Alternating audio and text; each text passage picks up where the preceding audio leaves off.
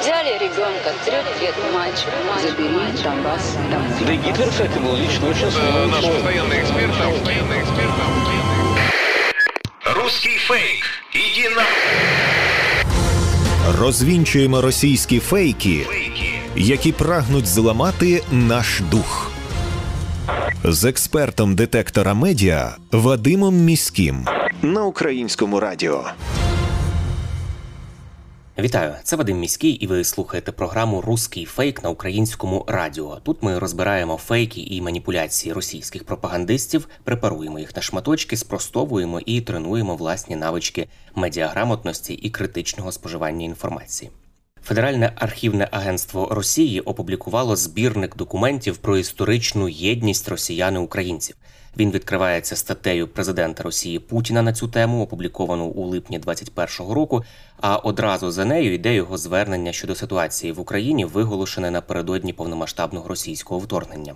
У книзі представлено 242 документи, починаючи з 11 і закінчуючи 20 століттям, які використовуються російською історичною пропагандою для виправдання нинішньої агресивної політики Кремля і нібито підтверджують твердження про те, що іноземна підривна діяльність перетворила Україну на антиросійську державу. Документи супроводжуються також інтерпретаційними коментарями Путіна, і от така послідовна підміна історичних фактів пропагандистськими інтерпретаціями спонукала нас розпочати у рамках передачі новий цикл випусків Російські міфи про історію України. Сьогодні у випуску ми поговоримо про основу усіх російських байок, а разом із ними і претензії до нас. Розберемо давню легенду, нібито про єдиний народ росіян і українців з російською версією з часів 9-11 століття, коли київські князі Рюриковичі створили державу. Спершу народ був єдиним, а потім його штучно розділили. Стаття Путіна була важливим і символічним, але далеко не першим і не останнім прикладом пропагування російською владою старого імперського міфу про історичну єдність українців і росіян. Теза про єдиний народ слугує для виправдання російської агресивної війни і перетворилась на підґрунтя наступної пропагандистської тези про необхідність, начебто, захищати той самий єдиний народ від Америки, нацистів чи інших вигаданих загроз. Слабка ланка сучасної російської історії, яка і говорить про єдиний народ, полягає в тому, що починається ця історія російська чомусь у Києві, каже Кирило Галушко, кандидат історичних наук і координатор проекту Лікбез Історичний фронт. Хронічна проблема російського викладу історії самої Росії це те, що вона починається у місті Київ. Тобто були три брати, Київщик Харів, сестра і Хлибідь, і надалі 300 років історія Росії відбувається чомусь навколо Києва і на території України. Тобто росіяни не можуть, і, зокрема Путін, зрозуміти, де закінчується Росія. Хронологічно це є е, відображенням їх певного комплексу меншовартості, який змушує їх претендувати на давньоруську спадщину. Меншовартість полягає в тому, що навіть за їхніми підручниками на самій території Росії якісь суттєві історичні події починаються лише у 12 столітті, коли молодші Мономаховичі отримують у- під своє керівництво території сучасної центральної Росії. Якщо прибрати звідти Україну, то історія Росії вона опиняється без ніг.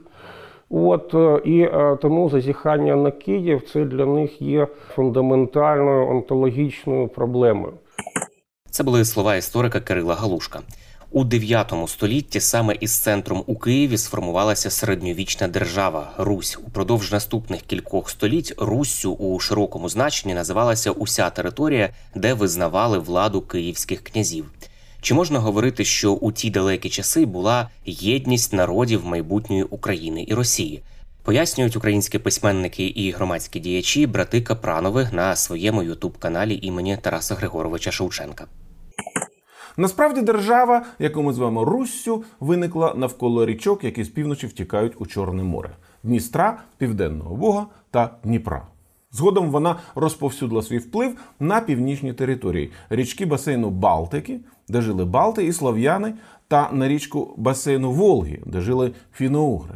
Тому майбутні братні народи формувалися у різних комунікаційних просторах. Українці у Чорноморському, білоруси в Балтійському, а московити у Волго-Каспійському. І той факт, що певний час вони платили данину київському князю, не робить їх братами, а тим більше одним народом. І на підтвердження цього, буквально одразу після формування держав, вони почали воювати між собою. Перша війна між предком Московії та предком України почалася в 1169 році, коли ростовсько-суздальське військо під керівництвом князя Андрія Боголюбського зруйнувало Київ. У 1240 році на землі Русі прийшли монголи, і Залісся одразу стало їхнім союзником. Суздальці брали активну участь у загарбанні Русі та руйнуванні Києва. Вони воювали за Батия. І саме під владою монголів сформувалася Московська держава. В процесі довгих інтриг, воєн та зрад невеличка Москва підкорила і Володимир, і Суздаль, і Твер, і навіть Новгород. Отже, саме формування московської держави почалося із воєн проти Києва. Спочатку сам на сам, потім у складі монгольського війська. Оце так братні народи. Ну а тим часом Золота Орда почала занепадати, і з наших земель її витіснили Литвини, утворивши Велике князівство Литовське і Руське, в якому, до речі, державною мовою була зовсім не литовська, а тодішня українська. Це до чого? А до того, що Україна була не колонією, а складовою частиною цієї держави. І саме з Великим князівством Литовським розпочала війну Москва одразу після проголошення себе Великим князівством. У кінці 15 і 16 столітті Московія на чолі з царем Іваном III виходить з під влади Золотої Орди, перестає платити їй данину. І тоді ж будується московський Кремль, і двоголовий Орел стає гербом Російської держави. Московська лінія князів, з якої походив сам Іван III, належала до молодшої гілки київських Рюриковичів. Тобто у династичному сенсі вона могла у якійсь незначній мірі претендувати на спадщину цього роду. Але старші гілки лишилися на півдні і заході князів Стрюриковичів на території майбутніх України та Білорусі. Усі ці землі на той момент уже були звільнені від орди литовськими князями з роду Гедеміновичів, який був спорідненим з історичними державцями Русі із Волині та Галичини. Проте московські князі стверджували, що це теж їхня вотчина, тобто історична сімейна спадщина. Отже, починається так зване повернення ісконно руських земель. Хоча до 15 століття нинішня Росія зовсім не мала цього слова у своїй назві і називалася Московське царство, Московія або Велике Князівство Московське. Цікаво, що першими і найвпливовішими авторами міфу про триєдиний народ стали українці за походженням або українські діячі. Чи не вперше ця ідея виникла у київському синопсисі, який був написаний за 20 років після Переяславської ради у 1674 році? Саме в цій книзі сформульовано ідею про історичну тяглість від Київської Русі до Московського князівства і легітимізуються претензії Москви на володіння українськими землями по обидва боки Дніпра, звісно, із посиланням на єдину мову, єдину віру і єдину культуру.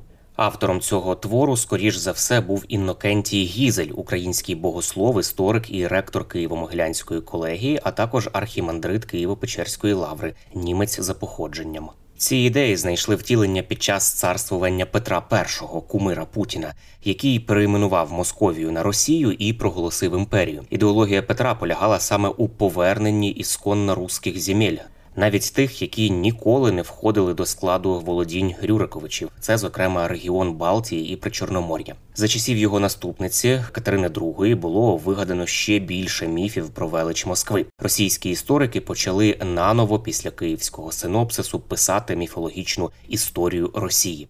Наприклад, Ніколай Карамзін написав історію держави російської у 1816 році. Основні тези такі: єдиний руський народ, який був зіпсований, начебто іноземцями, тобто литовцями і поляками, розпадається на племена великоросів, малоросів і білорусів, і згодом об'єднаний московською державою. Цікаво, як Пушкін описував реакцію російської публіки на це видання. Усі, навіть світські жінки, писав він, кинулися читати історію своєї вітчизни, доти їм невідому. Вона була для них новим відкриттям. Стародавня Росія, здавалося, була знайдена Карамзіним як Америка Колумбом. Кінець цитати. Паралельно з тим, як Росія насаджувала свій міф про триєдиний народ, українські історики часу не гаяли і спростовували російські байки.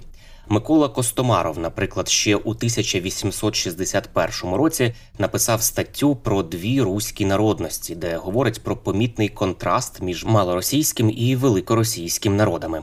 Він каже, що ніякого єдиного народу немає, натомість є декілька народів, які проживали у середньовічній Київській Русі. Що цікаво, росіяни і українці в його логіці ніби як доповнюють один одного, а їхнє зближення було би корисним для обох народів лише за умови дотримання автономності у відносинах. Очікувано, що російська влада оголосила Костомарова сепаратистом і українофілом.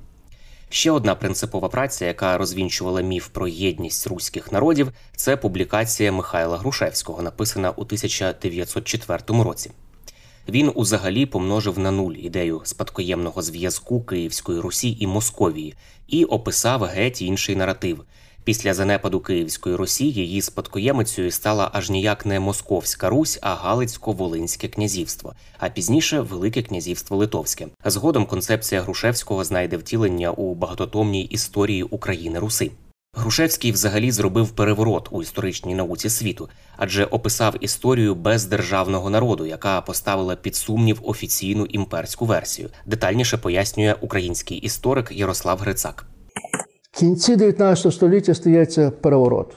Переворот проти Гегеля, ранки, таке все інше. І цей переворот чергу пов'язаний з Михайлом Грушевським.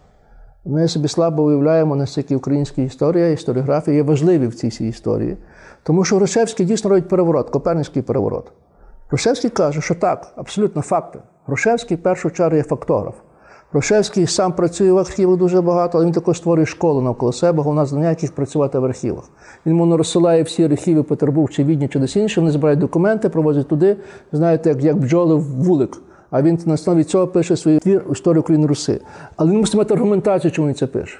Тому що з точки зору цивілізованої Європи це не мало би існувати. І він робить переворот, тому сенсі він це аргументує. Він каже: ні, творцем історії не є держави. Держави з'являються і зникають. Творцем історії є народ, який творить ці цінності. Це були слова історика Ярослава Грицака. Ну і на початку ХХ століття і в час національно-визвольних змагань Росія продовжувала ставитись погано до ідеї окремої української ідентичності. Вони вважали її винаходом заходу, і, наприклад, звідси пішли байки про австрійський генштаб. Крім того, росіяни вважали, що населення таку українську ідентичність не підтримує, ну може, крім кількох десятків заблукалих інтелектуалів. І буквально ті самі ж уявлення і ті самі ж помилки сто років по тому повторюють російські пропагандисти і планувальники так званої спеціальної військової операції, продовжуючи повторювати, що українство це ідеологія вигадана, а народ буде зустрічати російську армію квітами. Так званий один народ Русі це фундамент інтерпретації російської історії. Нібито Росія це тисячолітня держава, яка легітимно має опанувати усю східну Європу. А з подібною логікою її здійснити повноцінний геополітичний реванш, чи то за царську Росію, чи то за радянський союз, як його правонаступниця. Але Київська Русь це перш за все українська культурна і історична спадщина. Російський, український і білоруський народи це окремі етноси, які були сформовані за різних історичних обставин. А міф про триєдиний народ це одна із багатьох антинаукових і українофобських вигадок трьох держав Російської імперії, Радянського Союзу і нинішньої Російської Федерації. Прощаюся з вами до наступного випуску і нагадую, що будь-яку сумнівну і анонімну інформацію варто завжди перевіряти. Зокрема, робити це можна на ресурсах суспільного мовлення.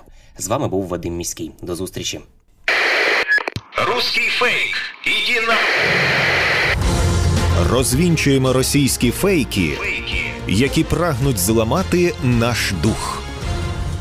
З експертом детектора медіа Вадимом Міським на українському радіо.